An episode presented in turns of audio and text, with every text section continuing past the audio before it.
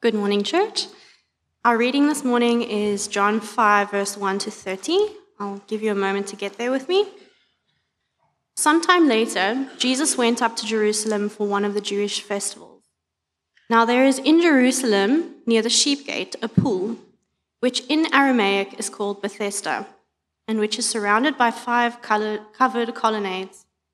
Here a great number of disabled people used to lie the blind, the lame, the paralyzed. One who was there had been an invalid for 38 years. When Jesus saw him lying there and learned that he had been in this condition for a long time, he asked him, Do you want to get well? Sir, the invalid replied, I have no one to help me into the pool when the water is stirred. While I'm trying to get in, someone else goes down ahead of me.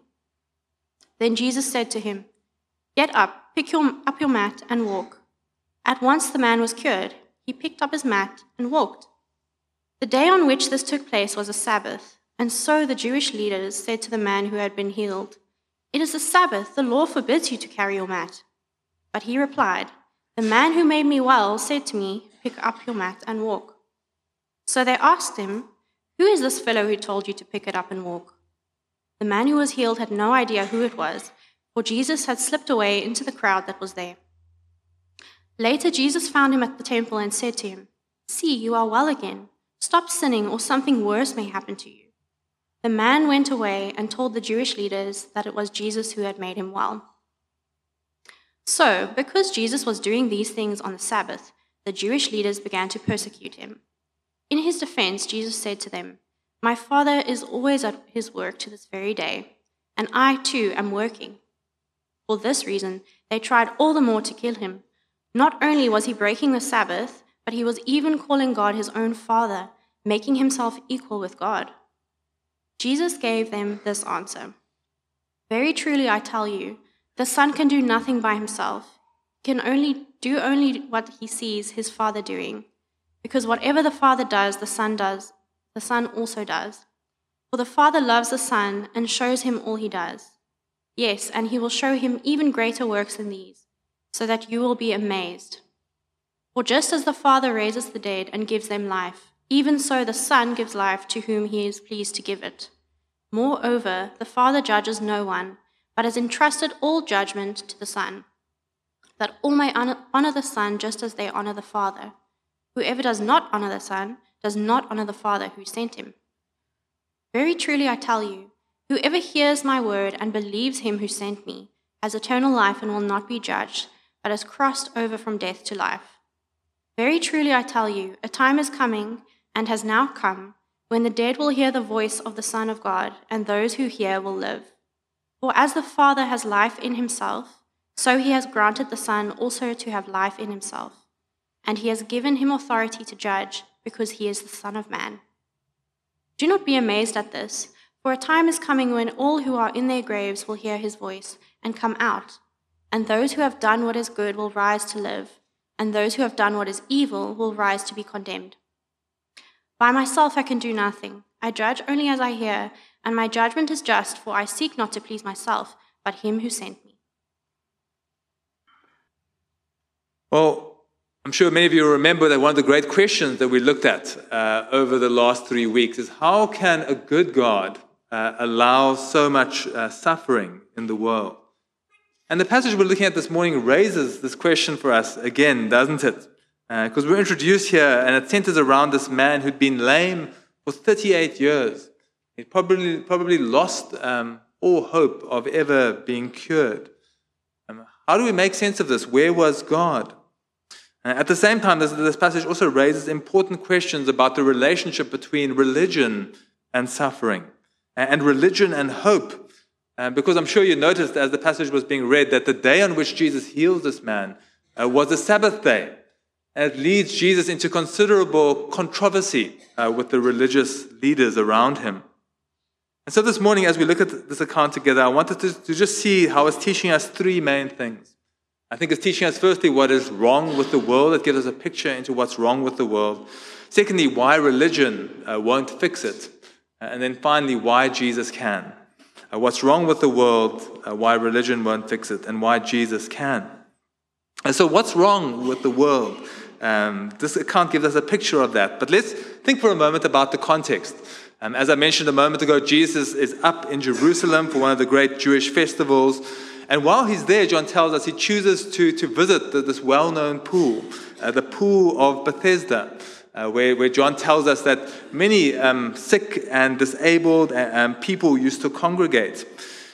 And I wonder if you notice, John gives us considerable detail about this pool. It's near the sheep gate, he tells us, one of the, the big entrances into the city. And also, he says it was covered by five covered colonnades. And, you know, just as an aside, an, an interesting detail here, this has um, puzzled commentators for a long time.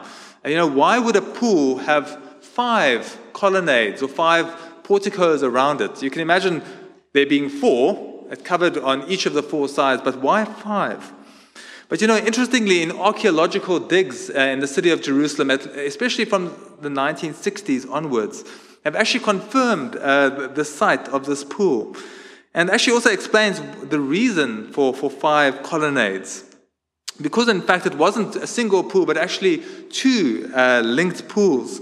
Uh, separated by a colonnade in between. And I have a little picture here. This is from a, a scale model um, this is our best of idea of what it might look like. If you go and visit Jerusalem today in the Israel Museum, there's this beautiful big scale model of the ancient city of Jerusalem. And that's of our best idea of what it looked like. You've got this of the two long joined colonnades on either side, on, and then also a colonnade there in the middle.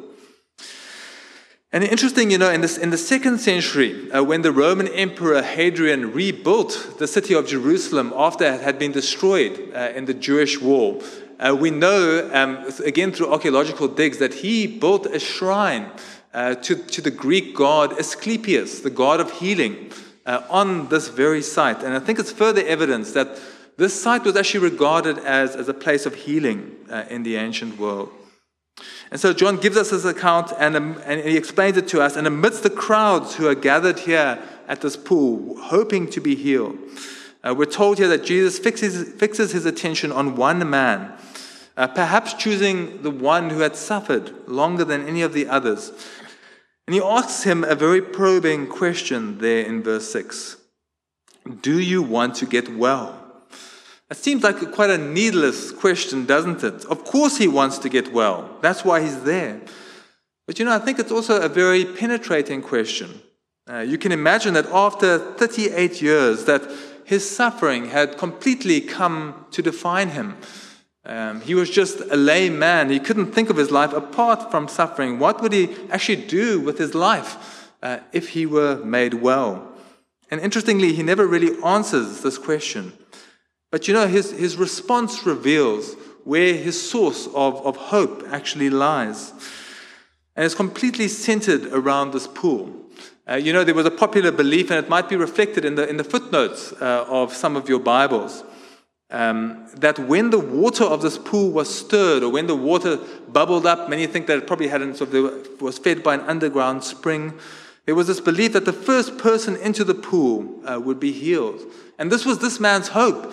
Um, but he says to Jesus, Every time I try to get in, um, someone else pushes ahead of me. There's always someone else who, who gets in first. Can you imagine that? Uh, for 38 years, hoping in this.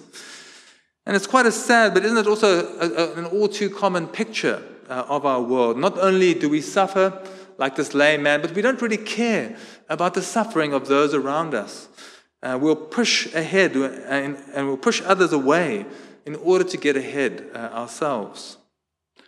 But you know, even more than that, I think Jesus' questioning here brings to light a deeper problem in this man. Uh, the way that he actually thinks about and the way that he views God himself. Uh, he thinks about God's power as at work in the world almost as a kind of impersonal force. Did you notice there's no mention of prayer in this man's life, no calling out to God? Uh, his only hope uh, is in this pool, and in the hope that people might get him into this pool. Uh, I have no one to help me sort of get into this pool. That's his hope. And you know, if we see something uh, of this lame man's spiritual condition even before he's healed, surprisingly, actually, after he's healed, uh, even more of his spiritual condition is revealed. You know, what's so surprising about this account? I think there's several uh, surprising things. But one of the great surprises to me as I read it is that He's healed, but there's absolutely no indication of any word of thanks. Uh, there's no even word of praise to God for what's happened to him. He just sort of gets up and, and goes on his way. And when he's questioned by the religious leaders, who told you to pick up your mat and walk? Uh, did you notice verse 13? He doesn't even know. He didn't even take the trouble to find out who it was who had healed him. And how tragic. But also, isn't it an apt picture so often of the world and of ourselves? Uh, here, this man is in the presence of the life giver, in the presence of the one who gave us our legs in the beginning. But he doesn't even recognize him, he doesn't even give thanks to him. And how often do we go through life and through the world enjoying all the benefits of life, our health and family and friendship and food, and we never even stop to give thanks to the giver? And how often, when things go wrong, uh, when our health or something else is taken away from us, uh, when we feel our frailty and our mortality, how often do we think of little more than the mechanical cure? Uh, more medicine, better technology, that's, that's all we really need. And you know, not that those things are bad things in themselves, they're often God given means, and no doubt far more effective than this pool um, at healing at least our bodies. But how often does our brokenness actually lead us to reflect on our spiritual condition, on our thanklessness, um, on our spiritual separation from God? You know, Jesus actually has such a concern for this man who's healed. His, his body has been healed, but, but he needs more. That, did you notice Jesus actually goes and seeks him out? Uh, and he finds him uh, in the temple. Actually, again, he would have, with his condition, he wouldn't have been allowed in the temple. He's, he's allowed in the temple now, but Jesus seeks him out. And he says something very striking in verse 14 See, you are well again. Stop sinning, or something worse may happen to you. Something worse uh, worse than 38 years of being lame. Uh, Jesus puts his finger here on the man's ultimate spiritual problem his sin, his, his broken relationship with God. And not that his lameness could necessarily be directly linked to a particular sin in his life. Uh, you know, Jesus makes that very clear in another Sabbath healing uh, in chapter 9, which we'll get to in the coming weeks. No, that's not the point. But you know, the suffering in the world can never be disconnected from our sin, uh, from our turning away from the God who made us, uh, that has brought death uh, into the world. This account reveals, firstly, um, our deepest problem, our spiritual condition, our putting ourselves ahead of others, our indifference, our thanklessness uh, to the God who made us. And so we see a picture here of the brokenness of the world. But secondly, I think we also see in this account why religion uh, won't fix it. Uh, what is the other shocking thing about this account? What's so shocking, isn't, isn't it, that instead of celebration of, of this great miracle that, that for any um, Jewish person should have heralded the messianic age, you know, that the prophets had spoken about an age when the lame will, will leap for joy, Isaiah 35 and so on. Instead of that, what do we find? Um, we find accusation, we find fault finding uh, from the religious leaders. Why is he walking around with his mat? And you know, in order to appreciate this, we really need to appreciate the, the way that first century Jews uh, thought about the Sabbath day. It was for them one of those all important um, God given markers that set them apart uh, from all the nations around them. Uh, they rested on the Sabbath day. Uh, they didn't work on the Sabbath day. And it was so important because the, they believed that they could just, if they could just obey God's law perfectly, well, that is the means by which the world would be set right. You know, there was one Jewish rabbi, uh, Rabbi Levi, who even said this. He said, If all of Israel were to keep Shabbat properly for even a single day, the Messiah will come. Uh, that was their hope. And so they were incredibly serious um, about the Sabbath day. And as many of us are probably familiar, they drew up long lists of, of what constituted work and what did not constitute work on the Sabbath day. Uh, one of those prohibitions on the Sabbath day was actually healing. Uh, unless it was a life threatening situation, uh, you shouldn't heal on the Sabbath. Uh, another one of those prominent ones was you were not allowed to carry an object from, from one domain to another domain. And it seems to be actually that prohibition, especially that's in view here with the man walking around, um, Jerusalem with his mat. And you know, Jesus, of course, also uh, believed in the Sabbath. He believed that the Sabbath uh, was given by God. But you know where he differs from the religious leaders is actually his understanding of the ultimate purpose uh, of the Sabbath. The Sabbath, Jesus says, is not about ensuring how, in, in ever more nuanced ways, we make sure that we don't do any work. Now, the Sabbath is about the restoration of human life, it's the flourishing of life as God originally intended it uh, in creation.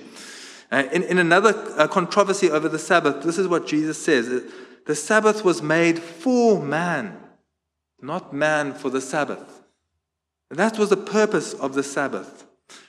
But you know, tragically, the kind of religious mindset often ends up hindering God's life giving purposes. Um, it tends to view the law mechanically and impersonally and, and, as an end in itself. Why are you carrying your mat uh, around on the Sabbath day? And you know, I think if you think about it a little bit more, you'll, think, you'll actually realize that this sort of attitude, this sort of the religious attitude of the only way the world is going to be set right is if we obey some kind of law. It actually exacerbates the problem in the world and actually creates huge tensions between people. Uh, why is that? Well, because on the one hand, uh, if I think that I can keep the law, uh, if, if I think that I'm keeping the law or me and my group are keeping the law, what actually leads me to look down on everyone who I regard as not keeping the law. Uh, these people are the problem with the world. These immoral people, the, these lawbreakers. And those who are suffering, well, they, they probably deserve it. And it leads to incredible pride, uh, incredible division. But on the other hand, if I realize that I fall short of the law, well, it crushes me. Uh, every time I fail, I'm always beating myself up, always realizing I'm not good enough. And I actually don't have any hope to actually be an agent uh, for good in the world. Uh, religion, I think, in the sense of an impersonal law code this passage is showing us, is never actually going to, to set the world right. It just creates more problems, more tensions in the world. But finally, I think this passage is also driving at why Jesus alone can fix uh, our deepest problems. Did you notice in this passage, I'm sure you did, the incredible claims that Jesus makes for himself? Uh, how does he justify his healing uh, on the Sabbath? Uh, they begin to persecute him, and verse 17, in his defense, Jesus said to them, My Father is always at his work to this very day, and I too am working. You know, there was a long uh, standing debate uh, amongst the Jewish rabbis about what did it mean in the creation account that God rested on the seventh day, on the Sabbath day? Uh, did God Himself observe the Sabbath? And you, you know, most of them concluded that actually it couldn't mean that God doesn't do any work. Because they said, look, uh, children are still born on the Sabbath day. Um, God still gives life on the Sabbath, and people still die on the Sabbath day. Uh, God still brings judgment. God must still be at work. And you know, so most Jews would probably have agreed with the first half of Jesus' statement God has always been at his work. It's the second half that is, that is especially scandalous. And I too am working. And they see the obvious implication of this. And verse 18, we see in their response, for this reason they tried all the more to kill him uh, Sabbath breaking was often a capital uh, offense. They tried all the more to kill him. Not only was he breaking the Sabbath, but he was even calling God his own Father, making himself equal to God. And you know, then in response to this, uh, we get sort of one of the longest of extended discussions. It was actually the first extended discussion of Jesus in John's Gospel. Unlike the other Gospels, as I was saying earlier, uh, John's gospel gives us probably the most insight into Jesus' own heart and into Jesus' own self understanding as he explains himself and the significance uh, of his actions. And he, he draws on a picture here that would have been very familiar uh, to an audience uh, in the first century. Uh, that of a son observing his father's trade uh, or business, whether it's carpentry or being a blacksmith, observing his father, learning from his father, and ultimately actually continuing uh, his father's work. And I think, aren't we even today still, um, to, to a degree, uh, familiar with that? Um, my father, for most of his career, uh, was in, uh, a computer software developer. My brother and myself just sort of picked up that skill almost by osmosis, uh, as it were. My father gave us some projects in high school to do, uh, and it's really been my brother's career uh, since then. The son does what the father does. And that's what Jesus is saying about himself. Uh, God is my father, very truly, I tell you. Uh, he says, verse 19, the son can do nothing by himself. I'm not working independently here. He can do only what he sees his father doing. Because whatever the Father does, the Son also does. Uh, for the Father loves the Son and shows him uh, all he does. And you know, I want us just to draw attention to t- two great works of the Father that, that Jesus pays particular um, attention to. Uh, the work of giving life, firstly, and then secondly, the work of judging the world. And we must just appreciate for a moment the degree to which Jews regarded this these as uniquely the work of God Himself. Uh, just hear these words for a moment from Deuteronomy, uh, where God is speaking through Moses. We have these famous words in Deuteronomy 32, verse 35. Uh, it's a word that's often used in the Bible to say that judgment ultimately belongs to God. No human being can judge. It is mine to avenge. I will repay, God says. Uh, a few ver- verses later, Deuteronomy 30, 32, verse 39 uh, we have these words God says through Moses, See now that I myself am He. There is no God beside me. I put to death and I bring to life. I have wounded and I will heal, and no one can deliver out of my hand. And so you see what Jesus is claiming here is claiming to share that unique divine identity and that unique role. And because what does he go on to say, verse 21? For just as the Father raises the dead and gives them life, even so the Son gives life to whom he is pleased to give it. And moreover, the Father judges no one, but has entrusted all judgment to the Son, that all may honor the Son just as they honor the Father. It's an incredible claim, isn't it? And at this point, we've just seen sort of a small picture um, of Jesus actually fulfilling uh, these great roles. You know, it's interesting when he says to, to the lame man, rise up and walk. It's actually the same verb that, that is used that the Son of Man will actually raise up uh, the dead on the last day. And of course, his warning here at the man as, as well stop sinning or something worse may happen to you is an anticipation of, of that final judgment and that role in judgment. And you know, in closing, I just want us to reflect just for a moment on, on how unique Jesus is, how different he is uh, to any other religious leader, to any philosopher or sage or wise man who's ever lived. And we need to make up our mind about who is Jesus. Um, we can't just reduce him to a great moral teacher. You know, this is how C.S. Lewis uh, famously put it in Mere Christianity. He said, I'm trying here to prevent anyone saying the really foolish thing that people often say about him. I'm ready to accept Jesus as a great moral teacher, but I don't accept his claim to be God. And that is the one thing we must not say. A man who was merely a man and said the sort of things Jesus said would not be a great moral teacher. He would either be a lunatic on the level with a man who says he's a poached egg, or else he would be the devil of hell. Uh, you must make your choice. Uh, what do you say about Jesus? Um, and that's a question we ask sort of every Sunday, and it's a question each of us have to ask. And if you maybe have questions around this or maybe around the historicity of Jesus, um, please do come speak to myself or Sean or, or, to Grant when he's back to any of the leaders. We'd love to help you think uh, that question through. Who is Jesus? But you know, for those of us who believe the Bible, who, who love the Bible, who, who want to obey the Bible, there's also a word of, for us here uh, in this passage. Because you know, this is the position of the religious leaders um, to whom Jesus spoke. They loved the Bible, they loved the scriptures. And near the end of this discussion, Jesus says something very striking and very challenging to them. At verse 39, this is what Jesus says He says, You study the scriptures diligently because you think that in them you have eternal life. These are the very scriptures that testify about me Yet you refuse to come to me to have life. You know, I think Jesus is saying that there's a way of studying the scriptures that ultimately turns it into a kind of religious performance. Uh, these are the commands um, that I have to obey, uh, or what are the commands that I have to obey in order to be acceptable before God. And you know, if that is your attitude, I obey, uh, therefore I am accepted, you know, you're always going to be insecure. Because how will you ever know that you've obeyed enough? And you can never really know what is that verdict going to be on the last day when God judges the world. You can only try your best to, to, to live up to God's law.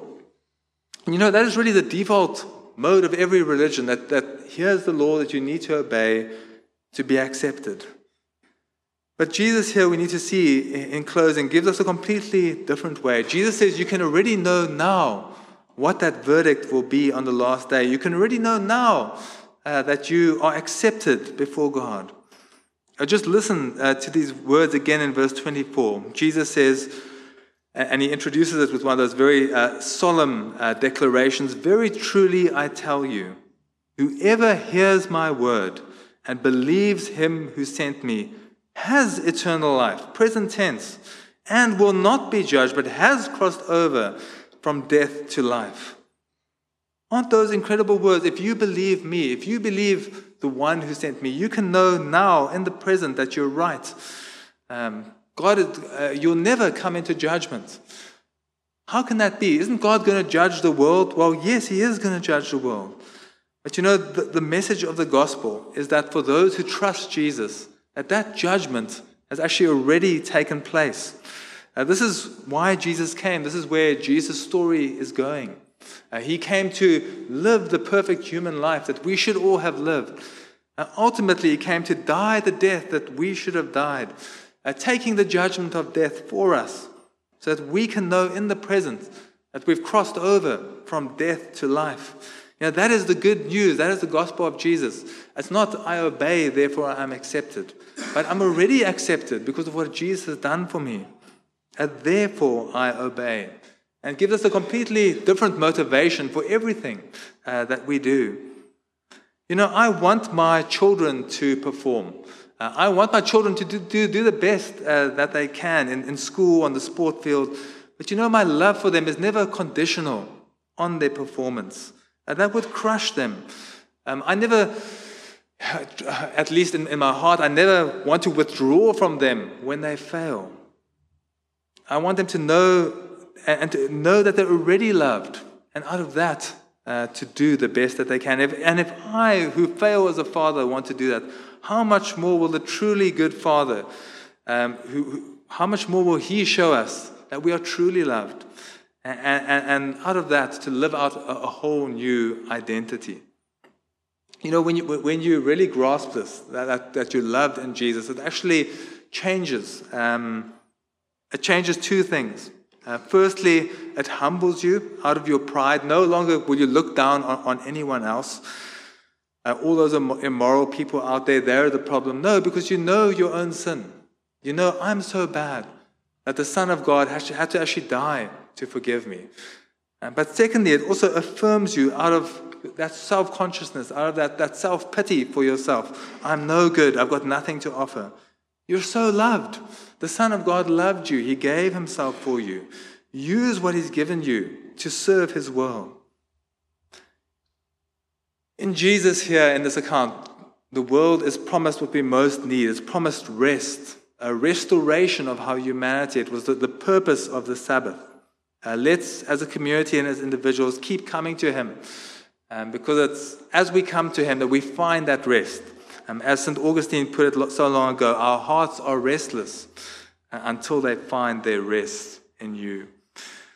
Amen. Would we continue to find our rest in Him? Would you please pray with me and ask that that would be true of us?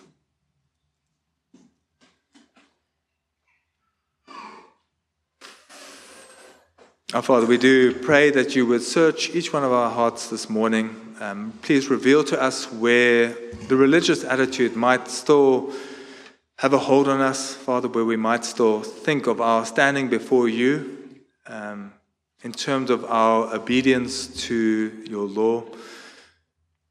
Where maybe that's made us critical of others or made us defensive, Father, would you reveal that to our own hearts?